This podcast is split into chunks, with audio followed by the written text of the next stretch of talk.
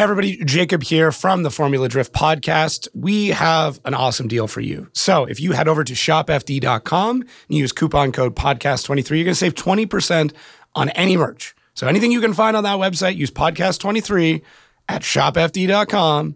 Save yourself 20%. Hats, shirts, lanyards, wh- whatever. Just, just use the code. Save yourself some money. So, why not? You know, don't don't stop listening. Wait till the show's done, but then head over shopfd.com use podcast 23. We'll see you guys out there. All right, everybody, we are back here for the official Formula Drift podcast. I have the Beast from the Bay, which I, I mean, we can get into that, but it's it's Matt Field, anyways. If you didn't know, uh, what, how did that get? Like, how did that start? Because you were you had another nickname. You were Mofo before that. that was like uh, my AOL screen name. Okay, you know. Okay, yeah, the Mofo, and my initials are MF. Yeah. You know, yeah. motherfucker. There's, there's Matt Field. Few things, right? Yeah. Like it, yeah, exactly. It just all worked, especially when you're a punk little kid. It was like the coolest thing ever.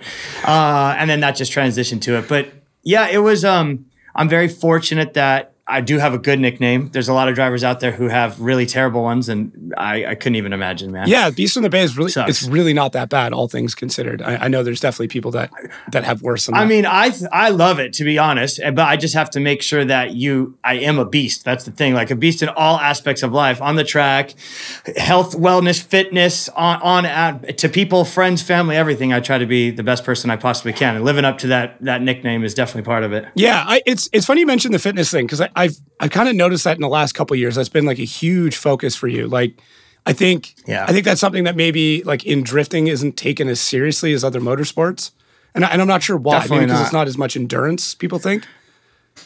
I think with drifting, it's so grassroots that you still have people managing their own programs, working on their own cars. Like they're they're the they're the crew chief, they're the car chief, they're the driver. Yeah. and it really, man, if you want to work out and take ser- fitness serious, you got to wake up at six a.m. every day. Yeah. that's just it. There, there is no ifs, ands, or buts. And then if you have a regular job, you got about you got to wake up earlier than that. So for me, it was having to find the time to wake up in the morning, which means that you can't be working at the shop until 1 a.m., right? You just have to kind of like get in your groove. You got to leave at a reasonable time. You got to eat a decently healthy dinner. You have to get a good amount of sleep. Then you wake up at 6 a.m. and you do it all over again. You go to the gym, you go to the work, you do your, it's just The routine. Finding yeah but finding that initially was extremely hard. And even me i didn't have time for that. There was just no way.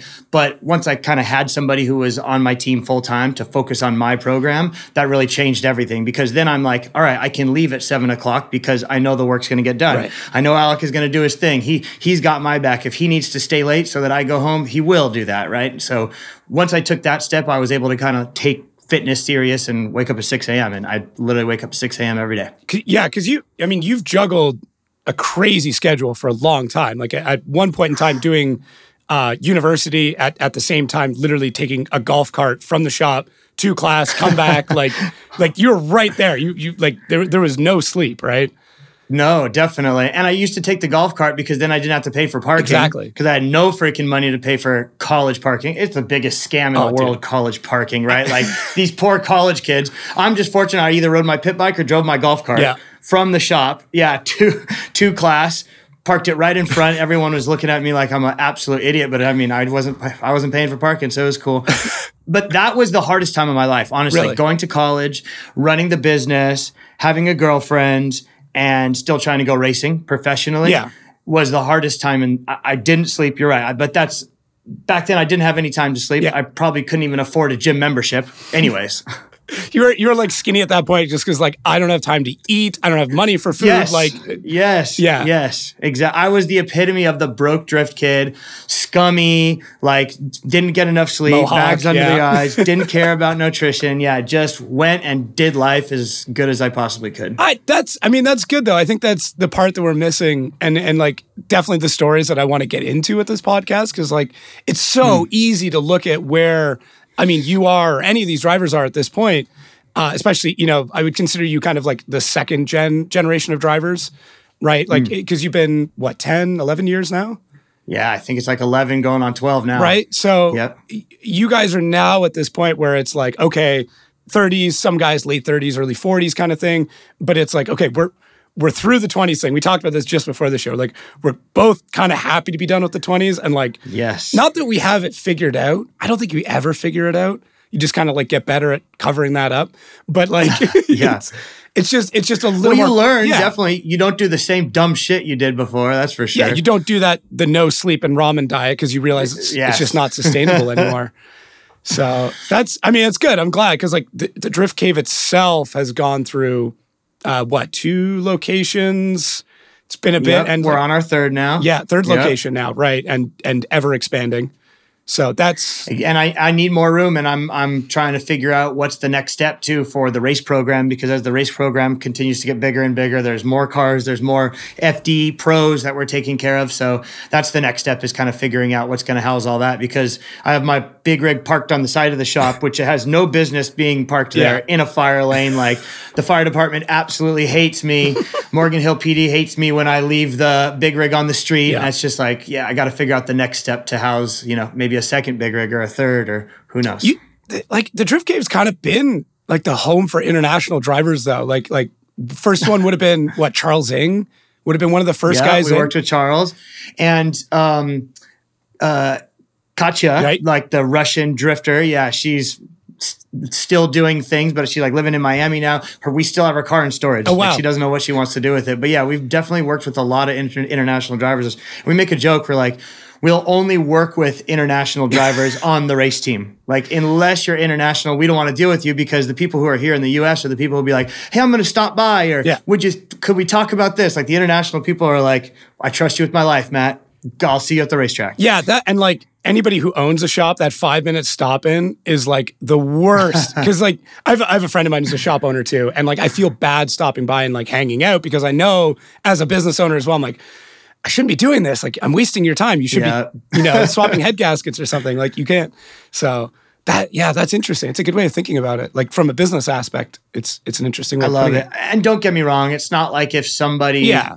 needed something i would turn them away just because they're a domestic driver it just so happens that it works out that we've worked with a lot of international drivers and i think for me too coming from driving all over the world it's uh, once covid hit and i'm kind of happy because i don't have to do five trips to china or six trips to china Yeah. anymore and i was traveling so much and I, I loved it i loved every minute of it but i'm very fortunate that now i have enough here to keep me in the US for good reason. So I don't have to take that 18 hour flight because there was times where I would get home from an FD round, wash my suit, pack my bag, leave a day and a half later, takes two days to fly to China, be on track for three days, basically fly home, wash my suit, pack my bag, and fly to the next FD round. And I did that for three or four years. So I'm definitely like over it a little bit. But that's really what brought a lot of these international drivers. I think I, I met a lot of them, which turned into customers, and you know, they see me traveling international, so they know that I'm kind of open to Yeah. negotiations, I guess. Yeah, that's that's a good way of putting it. It's just just international business at that point in time. Being everywhere. Yeah. At all times. Yeah. and and I mean I, I I I like I'd have to chart it to like figure out when you stop doing that and then like the the stall in your success in FD. Cause like like in the beginning you had like these crazy breakthrough moments and then it kind of flattened out for a number of years, uh, whether that's like through funding or just program stuff. And then you know, I mean, uh, realistically, the the I, I the, the benchmark for me is like the Gears of War S chassis. Like when that livery came out, that was it. That was it was a new Matt Field from that point forward.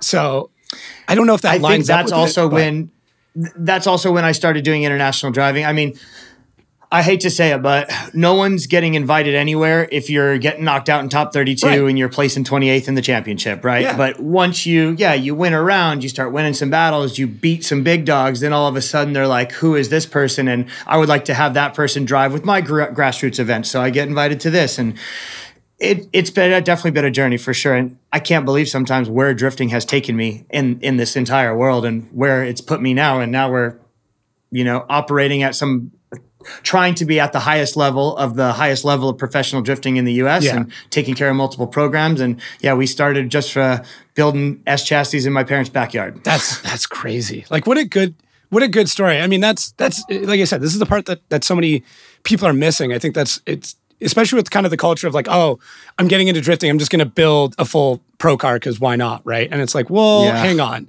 One for the driving side of it, that's maybe not the best idea. Budgetarily, it's definitely not a great idea. Definitely not. Yeah, I mean, if you can sustain it, don't get me wrong. By all means, if you for if sure, you crunch do the numbers, yeah, do whatever you want. yeah, hundred percent. We've all anybody any. I, I've said this for so long. I'm like, if you get mad at people that have money because you're like, oh, they should do this, and it's like, listen, if we had that money, we would be doing the exact same thing.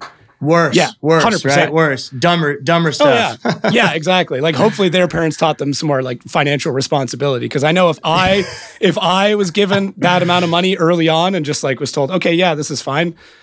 I don't know if I'd be here. I would have crashed some ridiculous car already. Well, yeah.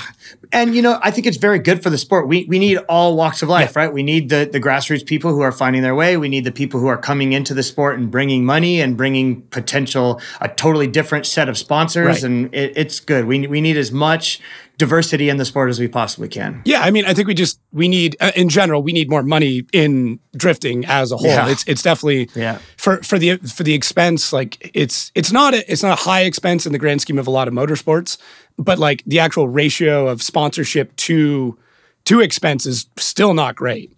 Um, it's I think you could spend as much money as you want though drifting, a good point. and it's it's a perfect. At the end of the day, you know, a, a grassroots rookie guy is still on the same track as, and I, it's a perfect example, RTR. Yeah. Right, because that really is possibly like the largest budget Yeah. in drifting for sure, and and Vaughn has just shaped his program beautifully to the fact that he's able to bring that kind of program to FD.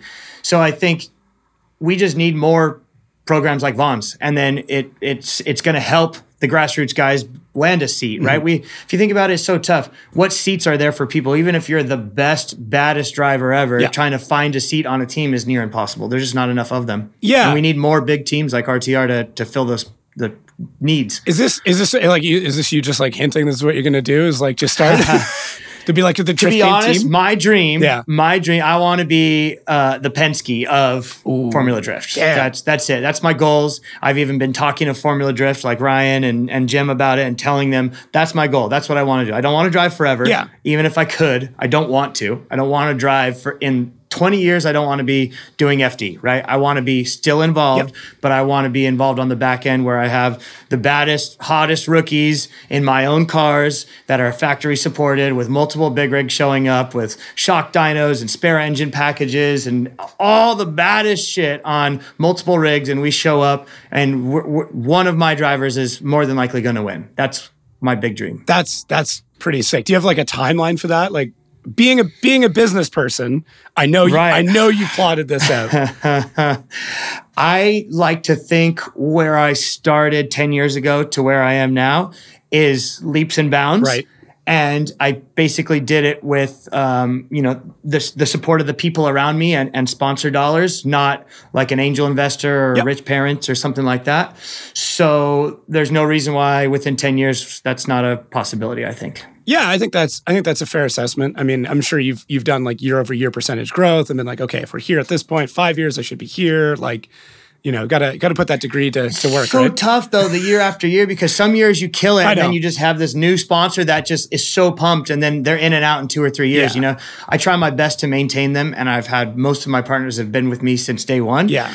uh, but you know stuff comes and goes so it's so difficult You, you had CX forever, right? Like that was forever dude, yeah so long. And with that i just outgrew them you know Yeah. it was that's all it was i still to this day kevin the owner i'm still good friends with him i, I I appreciate him we still buy parts from cx through the shop Nice. and we still have our, our dealer account with them that we got basically set up through our sponsorship with them but we just started using less and less of their parts and getting partners with you know larger engine builders Yeah. and people like Vortech and you know these companies that are not uh, specifically like turbo kit oriented like cx was so Yeah. just kind of outgrew them And and I mean, you've always kind of wanted that supercharger V8 sound. Like I, I think there was an interview you did.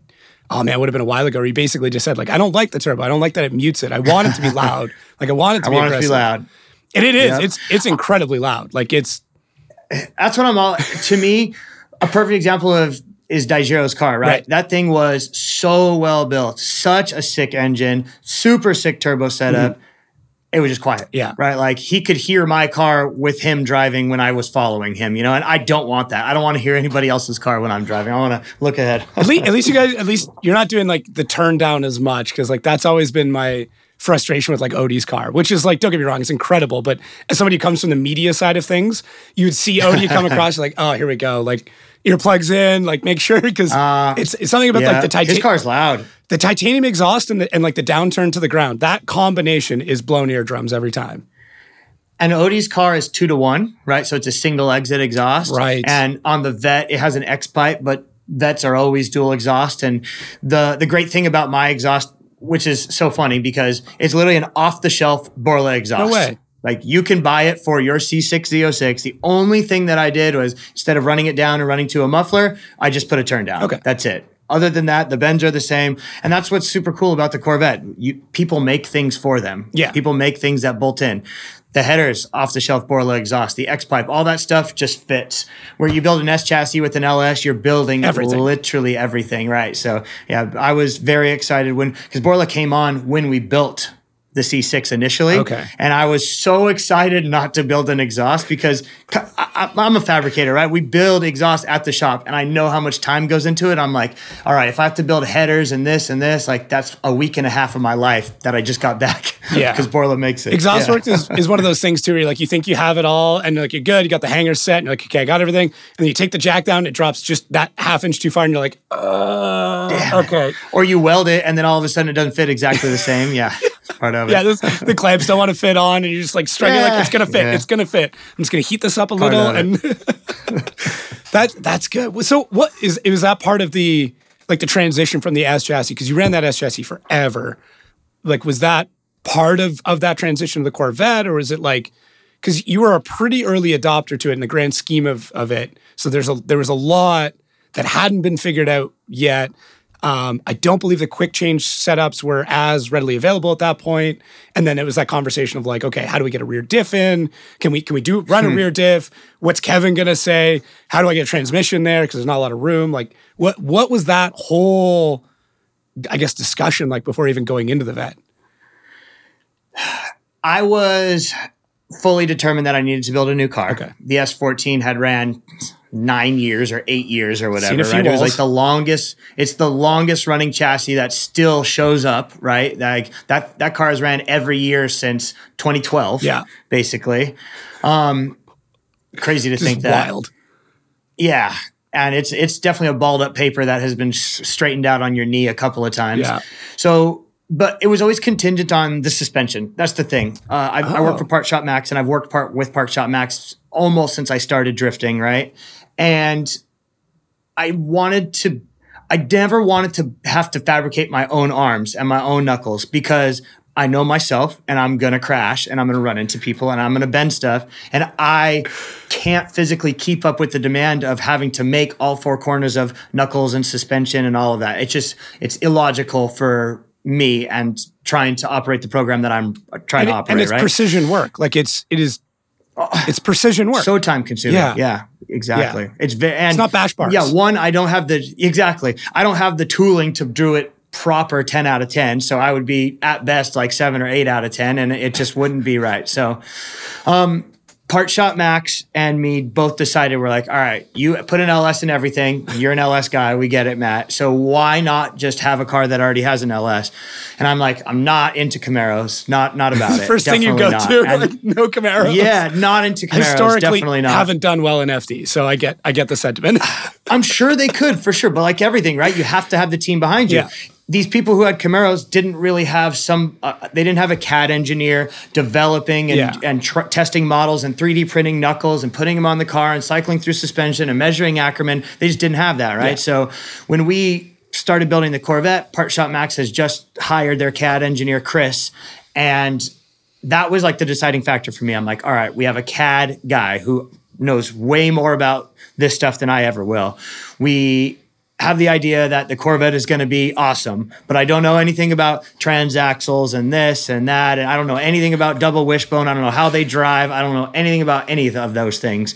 But we t- kind of took a leap of faith. And, and to be honest, the reason why I bought that car and I bought a flood damaged uh, C6 from the East Coast okay.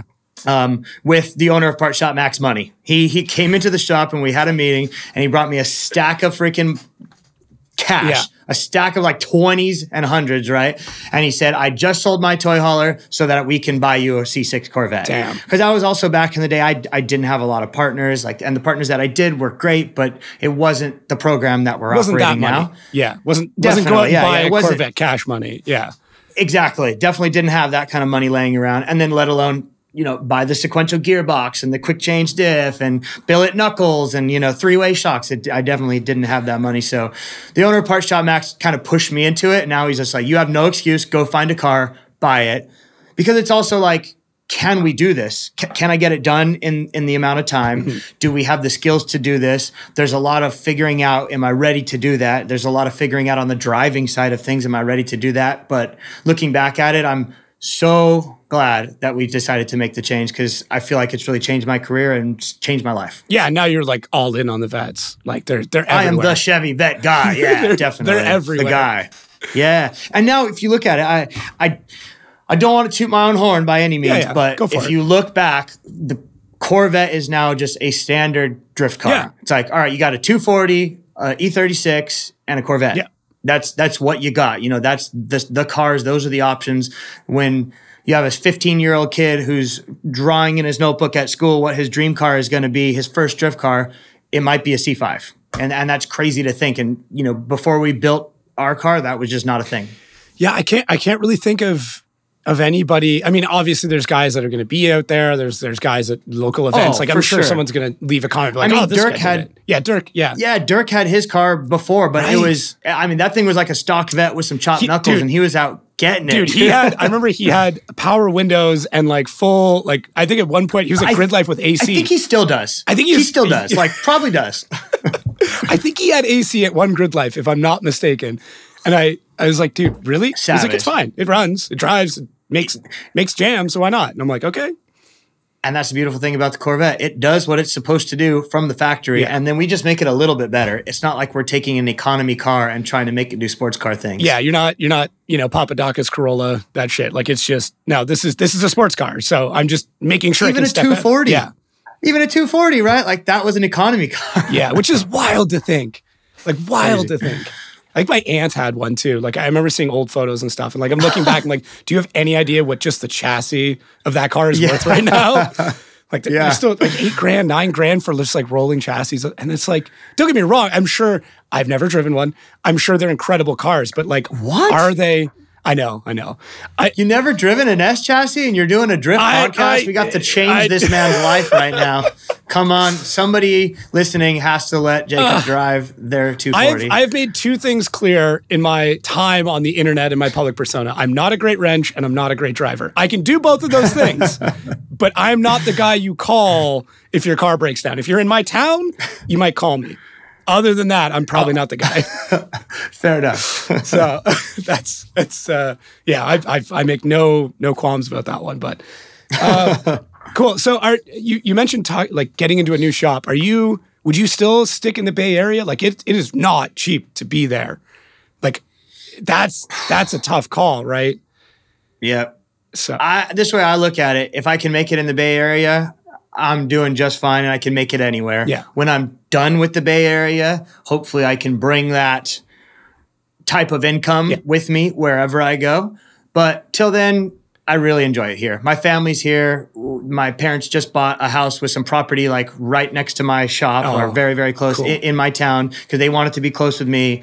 My wife and I are starting to try having a kid. oh, so dude, congrats. having them like around is also very important. So Yeah. I think for me the the positives outweigh the negatives and I'll just try to figure out how to make more money and just keep plucking away. so, sometimes having you know that like your back up against the wall that way like it, it drives you to work that much harder or, or figure out For sure. loopholes or whatever you have to do to, to make it work right For sure. it's like- when yeah. we were when we were kids, we were paying way too much for shop rent, but we found a way. I rented out the front office to somebody who just literally had it to come after hours and party with his friends. Oh, I Oh, cool. rented out another room that we turned into a bedroom. I would rent out back back alley parking because I had like a, a back lot that was gated. Whatever we possibly could do, I would renting it out to make the rent cheaper. And it's just where there's a will, there's a way. Yeah, and and you've as you said, like you've been Bay Area like since day one, right? Born and raised, yeah. Right. That's why I am the beast from the bay. and and if I if I if my research is correct, and hopefully I don't have to fire the interns, uh, your dad was into racing as well, right? Like you started racing really early. yeah. So my dad now races a Class Eight desert truck. Oh, shit. Uh, which is like um, you got trophy trucks, spec trophy truck, and then the Class H, which were like the baddest shit in the '80s, Yeah. right? And my dad basically built this thing. I mean, he's been racing that truck for like 30 years or something like that. It's pretty impressive. And I have been around racing through my dad my whole life. My dad used to do like mud bog racing, Okay. like you know, drag racing on mud. You know, that's what he did before for fun, and then he did off road racing. Uh, but my dad it works for a facilities company. He's a vice pres- vice president of a facilities company, Oh, cool. so he's been a suit like his whole life. Yeah. So racing was always a hobby for him. Um, so he asked me like, "Hey, do you want to do this?" And I he put me in a little quarter midget, which is like a tiny little sprint car that you go around in a circle. And I did that for a little while, and then I was able to hop in the desert truck with him when I was really young by like signing waivers and telling people I was 14 or however that works. seats You know, and lifts in your shoes. yeah, yeah, especially my dad. My dad's a six foot monster, and I was like a little tiny kid my whole life dri- driving his race truck, and I just made it work. That's you know, funny. left my belts loose and slid down, and yeah, it was it was awesome. So. For me, having that with my dad is like the greatest thing ever. You know, my dad comes over and will still help me wrench on things. He'll build engines for me or for my customers and helps me re- be, rebuild rear ends and gearboxes and taught me so much about cars and fabrication and racing that it's I'm I'm one of the lucky few. Yeah, and and I mean it's it's definitely a different like way of growing up too, right? Like all your friends are spending their weekends at, at Happy Hollow Zoo, and you're out at Alameda Speedway, so it's like a completely different upbringing, right? man, my earliest memories, and I tell my, my parents this, is the smell of cigarette smoke, the ding-a-ling-a-ling of slot machines, and the bright lights of a casino and the terrible patterns that are on all casino floors. Because most of desert racing, which is what my dad does, is all in Nevada, Right. right? So when we would head to northern Nevada and Vegas and all this, I just remember being a kid, being walking through the casino, holding my dad's hand, and just being like, wow, just seeing these old ladies chiefing on heaters, and it was just the funniest thing. So I, I when I walk into a casino, everyone's just like, oh, cigarette smoke, and I'm just like, smells like childhood. It was great. It's it's so Yeah. it's so I very similar core memory unlocked on my end. My my grandfather like chain smoked a particular brand of cigarettes, but like I'd always hang out in the garage with them. Huge racing fan, like that's what you know. And and he used to be uh, he did photography for, at racetracks and stuff. Like so, I remember like every time somebody he was a cool dude. super cool sure. dude, incredible. Yeah. Every time somebody lights up a John Player cigarette, that first Oh. pull, I I could be a hundred feet away, and I'm like, I know exactly what cigarette that is, like every time. And it's That's awesome. yeah, it's it's like it- Yeah, it's not a memory. It tr- yeah. smells. Yeah. that's what they sell. That's what they say, right? Yeah. Smells trigger memory so much, and yeah, it's one of my earliest memories. Okay, so going racing with my dad. Speaking of, do you have a tire, either a tire that you've run or not run, that you enjoy the smell of the most? Because they all smell very different. Yeah, definitely. So I've been with Falken for so many years that that tire to me is just a normal smelling tire, Right. right. Smells good, doesn't smell bad, doesn't smell different. It's just like that's what the smell of going racing is, you Yeah. know? But there's definitely been some tires that I think is that thing stinks, man, or that thing's unpleasant for sure. The Achilles were really sharp. Like I remember them. The one, two, threes were like they were Oh, kind yeah, of they pungent. made a smell. Yeah, Yeah. and then Yep, for sure. And there's so much smoke too. Back in the day, like no one was making smoke like Achilles was making smoke. yeah, and I remember Yeah. I think it was the Maxxis that almost smelled like Earl Grey tea because that was one of my What? yeah. When it, I ran I ran those tires, but I didn't have enough power to make smoke, so I probably don't even remember. I just remember like the first time I ever met Tuerck was at Grid Life, and he had the the white the the white FRS and or BRZ or whatever you know numbered letter combination we're going to throw at it. Yeah. and I I it was one of the first times I experienced drifting like in person. And I remember that car going by and like it smelled like Earl Grey tea, and it could it could be something completely different, but I just yeah, the fuel he ran or whatever. yeah, but- yeah, exactly. It's just it was just one of those things. And then working in working in FD Media for a while, like I remember all the the media guys being like, "Oh, I know what car that is, either by the sound or the smell of the tires." So that's why, like, You guys definitely way more than us Yeah. because we have so when we're at FD, like that's the last thing that we're thinking of is like what what your boys' tires smell like, you know. But yeah, being in the media pit and literally getting pelted the entire day, I'm sure that's a that's a different type of smell too. Yeah. What you guys get to experience hanging in the air. yeah, yeah. I mean, it- that also a bunch of like media people crammed into a tiny pit that has a whole smell to itself. But we don't have to get That's probably not a very good smell. Yeah, especially in in Orlando. dude Yeah. don't even don't, yeah yeah that's eh, okay so tracks we're on tracks this is easy easy w- one track favorite track past present what what like if you have to run one for the Long rest of your Beach, hundred percent. Really? Long Beach. Yeah, really hundred percent. is that yeah. just because it's like a pinball machine it's so difficult like the, the crowd like what is it I it separates the men from the boys, Yeah. for sure. And it's basically you fully commit and you're 100% in or you've crashed or you're in the middle of the track and you look stupid. So, like Long Beach, if you are not touching all of the walls and on throttle the entire time, you yeah, because you're mid pack to bottom of the pack at best. And it's it's crazy to see over the years how many people have stepped up and people have stopped checking up on the handbrake in zone two. People have like really filled every single zone. And it, like to me, that's what it's all about. Bumper on the wall, on the throttle, get off the freaking handbrake and stand on the throttle. That's like my style of driving. That's what I try my absolute best to achieve in, in- at every track. Yeah. But, But Long one- Beach really just rewards it. It, it rewards it. And a, a perfect example is Orlando, right? We're just talking about Orlando. Everyone is on throttle. People are not tra- not handbraking through the transition. Yeah. It looks exciting, but the difference from the number four qualifier to the number 28 qualifier is like this much. Yeah. Like this much. But at Long Beach, the difference is huge. You can tell you're like, that guy's scared and that guy's not. Yeah, and and it's it's it definitely like it being the first event of the year. Like there's just Yep. something about it where it's like you know you're a little rusty, you're a little tired, maybe cars car hasn't really been checked, and like next thing you know Yeah. there, there's no runoff, there's nothing. Yeah. That's why first lap out, you got to put your bumper on the wall, get the scratches over with, and get on with your life. Yeah. Also, like probably the best profile picture of you is like you like S chassis into that into that transition. Bill like just kind of standing back. Oh, yeah.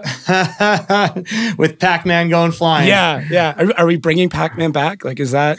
Are you like No, that was Life? just a time in my life where I could do whatever the hell that I wanted. So I did, you know, Okay. and I was uh, sponsored by like a, um, instead of a coin op video thing, it was like uh, all in one Okay. where you, co- it comes with like 500 games. And I was sponsored by this video game company that I had it on my wing. And I just like, I'm going full video game. And like, I'm a Pac-Man fan, I'm a Sonic fan, a Mario fan, you know, I like all the, all the old school games I'm all about. So I just said, you know what, screw it, we're doing it. And all those end plates were handmade by my spotter Chow.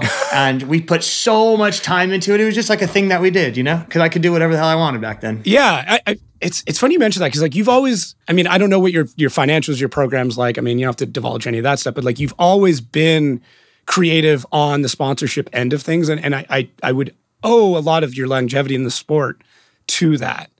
Like For sure. like it, the, like heat wave. Like I mean, for for for new fans, people don't realize that the the Matt Field sunglasses is a thing. Like matching sunglasses to your car is a thing. Car, yeah, that was it. Neon yellow car, neon yellow sunglasses. Like that's what you that have was to do. it. That's what I did. Exactly. Yeah. And then But back then, my driving didn't speak for itself, so I had to be somebody else other than another guy in an S chassis. Right. I had to. which Yeah. which like comes down to deliveries. Like you had some of the coolest liveries in FD. I, you and Alec Hohnadell are like when I think of like awesome looking liveries. So that's why Ah. I'm not happy about the Falken thing, but I'm excited that you have a little bit of freedom to bring back a sick livery. Man, you sound exactly like my designer, Factory 83. Ian Dillon has been working on doing my decks, merch, um, liveries, like all all of the design work. He even my Falken suits, he would do the design because Okay. I would tell him these are the sponsors, this is the level of importance, like figure out where they go, you know? and he's been doing that stuff since day one. And he's done literally pretty much all of my liveries other than like the CX one because that was like a CX team. thing. Yeah. Yeah. What, Yep. he, is that the same guy who did Alex as well?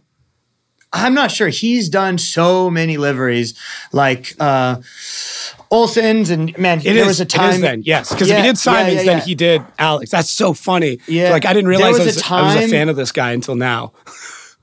he had like I don't know, probably say ten liveries out there, like, and he had some of the most iconic liveries in Formula Drift. You know, when everyone was a hot boy back then, Yeah. before before cor- life was corporate, and he's actually working on the new livery for me this year. It's got to be so hot. I'm pretty boy. pumped about I'm, that. I'm I'm not gonna lie. We'll have a stern talk. you know, I described to him. I told him I want hot boy, but c- corporate guy is number one, and then hot boy might be like number three on the list. But it's on the list, you know. Okay. But I want it to be, I want it to be corporate because I, I want to have the look where other corporate companies look and they're like, I want to work with that guy Right. because he does, he gets it, he does corporate. But it's still going to be sick. Don't get me wrong. Okay. It's going to be awesome. I'm holding it to a high standard. I mean, I'm I, I if you want to send me renderings after this, I won't be mad. But I'm just saying, like, it, it just it, it just I, I once again like the Falken thing is is incredible, and then obviously very sad, but like it just opens it opens an opportunity as we talked about like having your back against the wall, work trying to work out of the Bay Area. Uh, I mean, I'm sure. I mean, I mean, we might as well get into it. Like, we, what's we might as well. What's that? Yeah. What can you can you tell me what happened or when you found out? Right. So you guys all found out like Wednesday, Sure. I think. We found out the Friday before. Okay. Right. So, you know, four days or five days before that.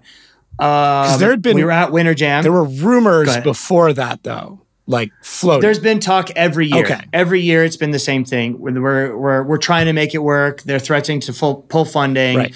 but we, we found the budget. The budget's the same. The budget's the same. The budget's the same. I've been hearing that for like three years now. And, and it was great. I'm like, uh, if we can keep doing what we're doing and going racing, and it was such a good support. Like, you have no idea. I never worry about my tires showing up to the track. I never worry about my tires getting mounted or not mounted or are you going to do that guy's first or this got me last? Ah, Like it just everything got done, right? It was our ride to grid life. It was just such a big safety net where I, I don't want to say I was comfortable because you're always looking over your shoulder like, Yeah. right, I could get cut from Falken if I have a bad year or something because they, you know, they need you to perform too. Yeah.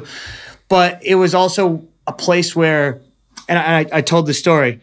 I planned on my final Irwindale, my final year, hanging up my teal and blue suit on my rack Yeah. and saying, Thank you, Falken, for an amazing career. I am now done with drifting.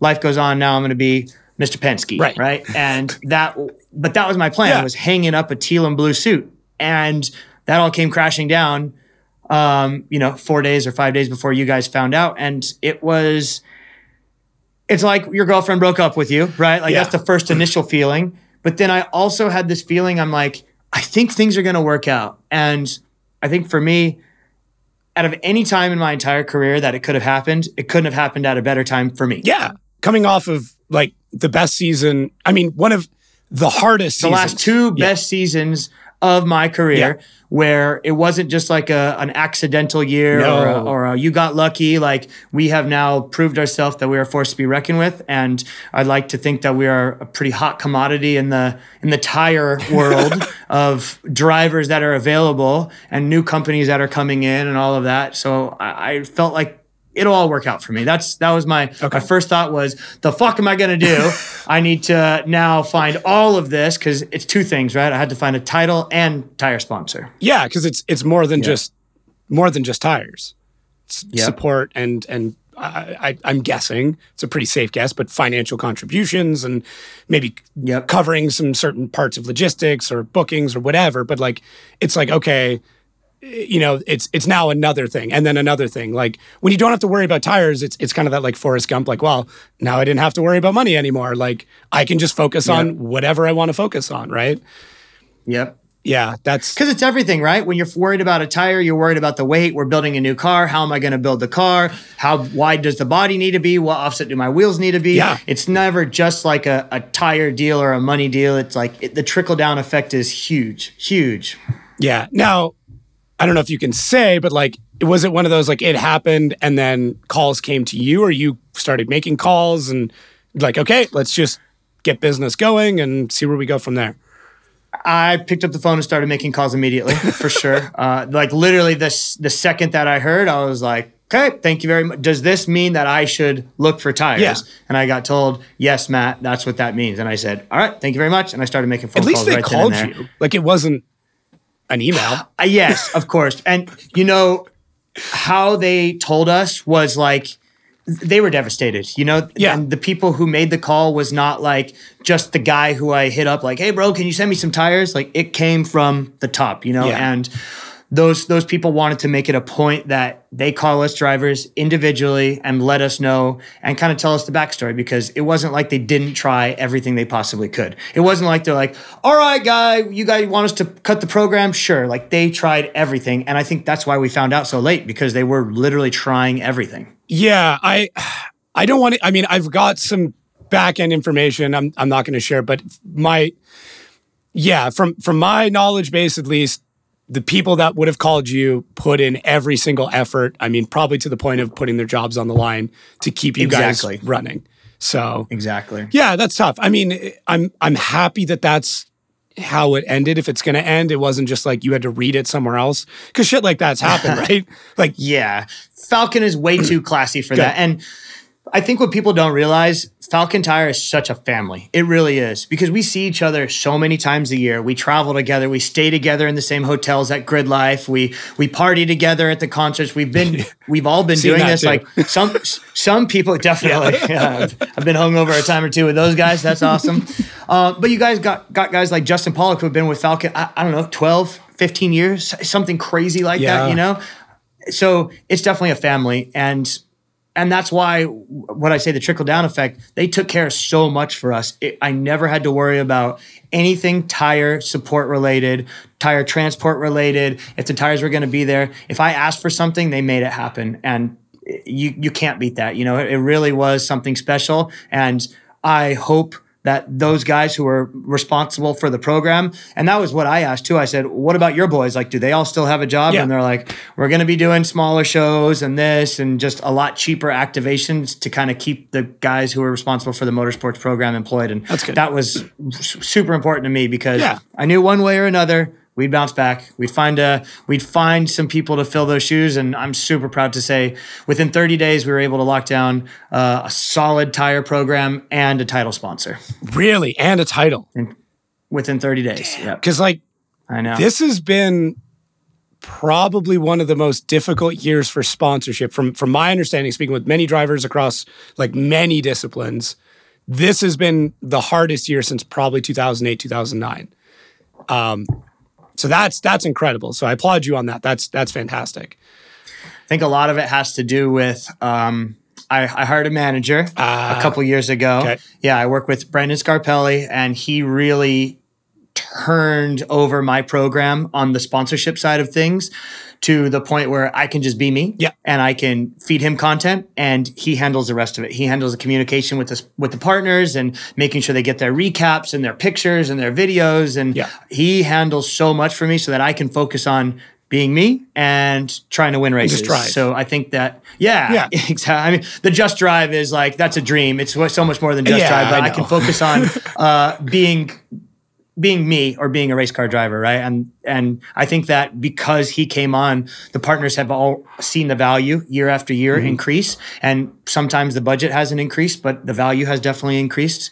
And when it came time to ask, it was like, yeah, let's have that conversation, Matt. And I was like, wow, is that incredibly fortunate. is that something you wish you would have done earlier in your career is is get some sort of manager like somebody on social media or anything like that Yes and no, Okay. because I learned so much doing it on my own. Right. And the funny thing is, is that Brandon would just coach me through it because he worked at FD before, Yeah. an ID agency. So I always had these connections with him. They would hire me for like Brandon was partly responsible for the Gears of War stuff. Right. Like he brought me in on that. So we worked together on a lot of different projects. And I'm fortunate that I did it on my own for so long because it made me one appreciate what Brendan does so freaking much and makes it worth every penny that I'm spending mm-hmm. on him.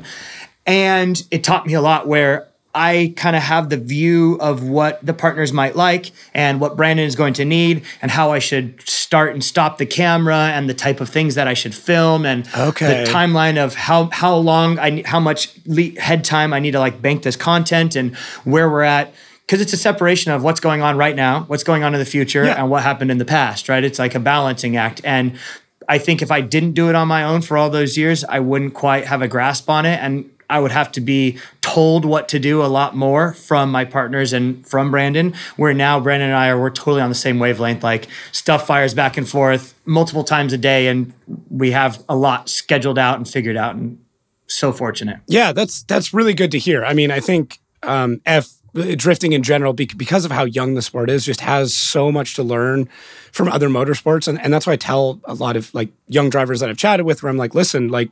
Just go look at what the big guys are doing. Like go look at Yeah. go look at like as far as F1. Like if you want if you want a masterclass on how it is to market a race program, how it is to, you know, run your social media, how it is to do that, just go to whatever you consider the elite level. If, if that's NASCAR, Yeah. if that's rally, if that's whatever, even just YouTubers. Look at those people and then go, okay, what are they doing? How can I do that either myself or find somebody I know to help me with that? Like, implement it, change a little strategy, bring it into drifting. Yeah. I did that so much with Supercross.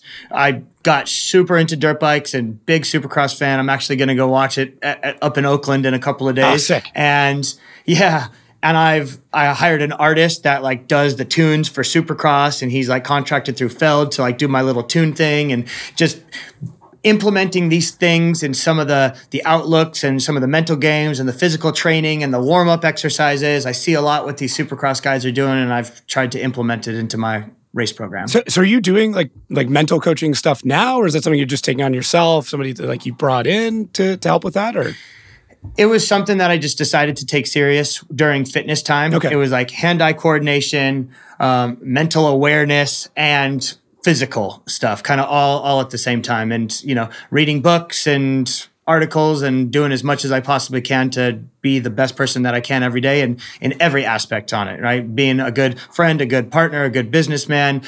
Good on and off the track, and of course, get, keeping the mental game and the nerves in check has been. It's still the hardest thing. yeah, yeah. Yeah, like it's it's a it's such a I, I can I I have no like way of even understanding what that pressure is like. But like Yeah. is it is it is it like a, a uh, like something that you're fighting at the line? You like get into the car and you you're cleared out and you're like, nope, I'm here to do my job. This is my office.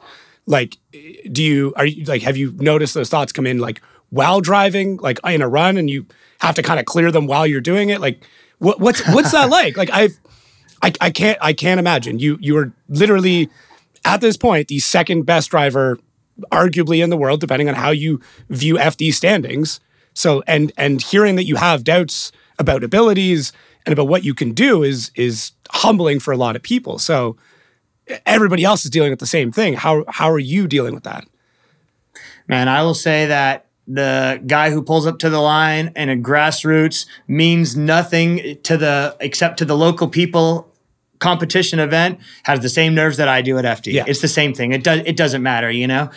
Um during the run, no, mind goes numb, mind goes blank, mind goes clear, and I just do my thing. I don't even tell myself like, make sure to pull the handbrake here, Okay. or don't do this, just or do this. at this point Yep, definitely. Maybe during practice when I'm trying something, I'll tell myself, make sure you do this. But I really try to stay away from the negatives. I'll never say, don't pull the handbrake. I'll just say, use throttle. Yeah. Right. So, because I'm trying to keep my brain in that positive side of it, right? The, the the positive outlook. It's if you tell yourself don't do something, you're just going to do that. So you might as well tell yourself what you want to do because you're going to do that anyways, right? So if it's in your head, so I try to keep my brain there if I'm going into it. I'm trying to tell myself like, all right, let's focus on. uh, If I don't want a handbrake at interclip one, I'll tell myself throttle through interclip one. I won't tell myself don't do something. right I have a like a warm up that I do for mind and body before I get in the car, and I do that no matter what. If, if I'm out of the car and I'm doing something and it's pre practice, or I, I do that same warm up, I have somebody who helps warm me up. is that with the throwing the ball back and forth kind of thing with the balls, yeah, I swing my kettlebells. Yep. I have my battle ropes. I have my jump rope. I have I have a whole thing going down, you know, um, and then just really trying to figure out how to deal with the nerves. Okay. because there's nerves, no no doubt about Yeah. it. But telling yourself like those nerves are there, I'm okay with it. I accept that those nerves are there, but it doesn't do anything. So you might as well just focus on the positives and focus on what you are going to do in the run, and you're going to try your best because the nerves really don't have any outlook on the outcome. or don't have any uh, anything to do with the outcome of the battle. What what has everything to do with the outcome of the battle is your driving. So you might as well just focus on your driving and keep it positive. Yeah, it sounds. I mean, to put it simply, very much like the like the the monster in the closet, the monster under the bed, where you're like, okay, I know it's dark there. Like I know, it, like I can't see that, but like it's fine. I'm just I'm gonna go to bed. I'm just gonna do my thing and like just move on. And it's it's everything is gonna be fine. Yep, accept it, and whatever happens, happens. Yeah. And also, what's really turned things around for me, probably two things. Uh, my wife coming back into my life. That's been my my dream girl. Mm-hmm. Uh, we knew we met when we were like 19 or 20 years old. Dated for seven years apart. Her coming back into my life Aww. was like life changing, just for overall happiness and mental wellness, and giving me a reason to get out of the shop and giving me a reason to get up in the morning. You know, just yeah, all good things, right? And realizing that I need to have fun that was the biggest thing. Drinking beer, riding pit bikes, winning battles. That's what we do. You know, I, I now have, we do like so, during the summer, it was only drifting. And now we go out, we ride jet skis. I finished my, my one of my best friends, Ripper's boat. So we go out and drink beers on the boat and I ride my dirt bike and we ride jet skis and we just overall have a, a good time. And I have a re, uh, I feel like I have a reason to be alive outside of drifting. Mm. I have a reason to like go to FD, take care of business, do my absolute best, and then I have something to look forward to instead of just knowing, well, there's uh, next weekend we got to work on the car and the rig and this. No, I have something to look forward to outside of drifting, and I think that that's been life changing. Yeah, I would say overall, like from from a third party perspective, like your give a fuck meter has been just slowly going down over the years, right? like not not that like you were you know really into it early on, but I think younger you maybe had more of a, an awareness of like, oh, this is how I want to present myself. This is how I want to do this. I'm going to match my sunglasses to my car. I'm going to be, you know, I'm going to rotate through different facial hair to see what works. Some did, some didn't. Not yeah, me to judge. Yeah. I can barely grow it. So, um, but then it, it just seems, even in the last, you know, four or five years, it's been less and less of that where and and and I think that's maybe divided the audience a little bit more where yeah. you've maybe less tried to cater to the total audience and be like, no, if you like me for who I am, then you're going to like me. And if not, you're not going to like me. And I don't, I'm not here to cater to you.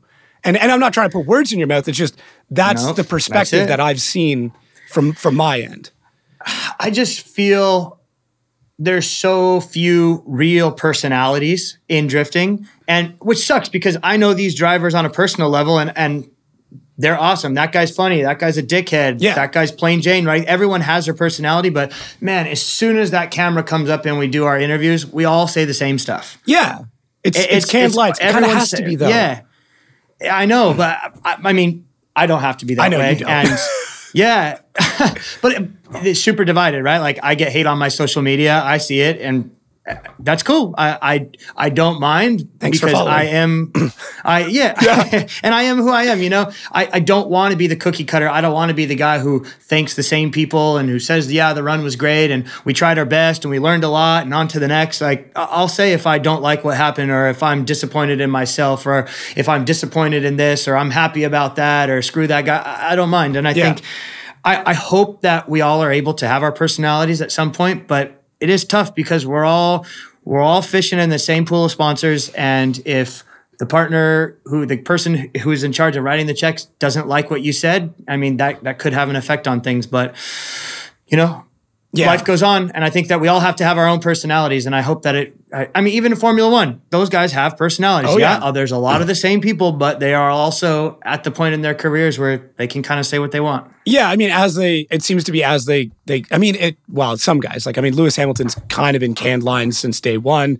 but then you you, you see somebody like a Max Verstappen, where like, no, he'll doesn't care. I'm going to sell you. I mean, his dad was the exact same way, but like, yeah, yeah. yeah was deep. But even Lewis, I mean, maybe he's come around. Lewis is just talking. Yeah, but he's talking about his lifestyle and, and how he thinks people should live and animal cruelty and cleaning up the beaches and like if that's maybe that's just him. You know, maybe that's really what he cares about. So he's using his voice to talk about those things. Yeah. But I mean, what drift driver is going that direction or the opposite one? There's just not a whole lot. Yeah, and I mean, you you take somebody like like you know uh, Jr. where it's like it's it's a big personality. He pushed that out there. He's pushing that, and yep. it's it's good, and it was good for the sport, and people awesome. people yep. latched onto it. And then you know, we had Awesome. I think another great one would be like Kristaps, where like there was no filter there, yeah. right? Like there was that's Kristaps. Like whether you are in the pits or in an interview or he's like half a case of beer deep, that's Kristaps. There's no changing that man. The, he, that guy's the best. Dude scares me. That just as a general human, like that he walks by and I shake. Like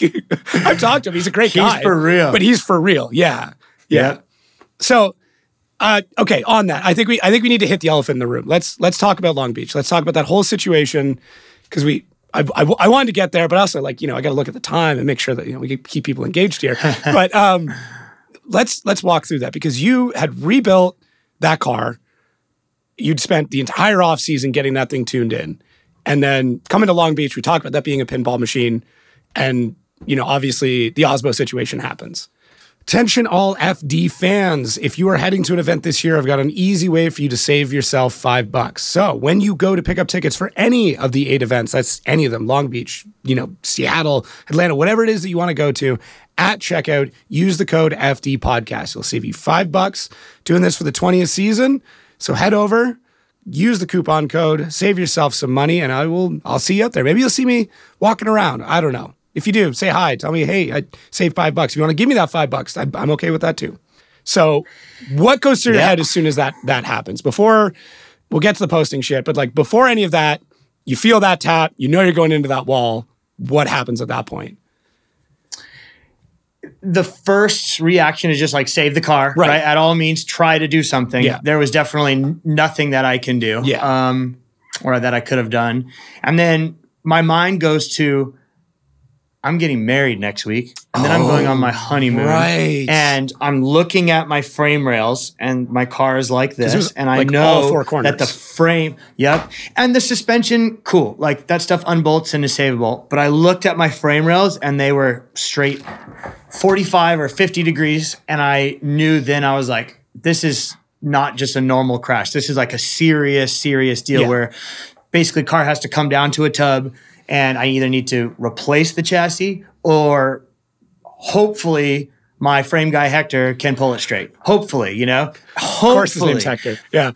And, and he's the baddest freaking dude on the frame machine out there. The dude is so freaking talented. He straightened my S14 like four times now, and he he even straightened uh, straightened Joshua Reynolds' car, his Eurofighter at Long Beach. The frame rails were bent and tweaked, and he pulled that thing back. And you look at that car, and it's perfectly Yeah. straight. So I knew that he probably could, but I also knew one, it's probably never going to be the same, Yeah. and two, like I might have to get the front end of a Corvette and chop it off and weld it together. And I know, and I, all this is going through my head as I unbuckle and I look at the frame rail like outside the window, and I'm like, cool, I'm getting married literally in seven days from now. Yeah. And then on two days or one day after that, I'm going on my honeymoon for a week. Yeah.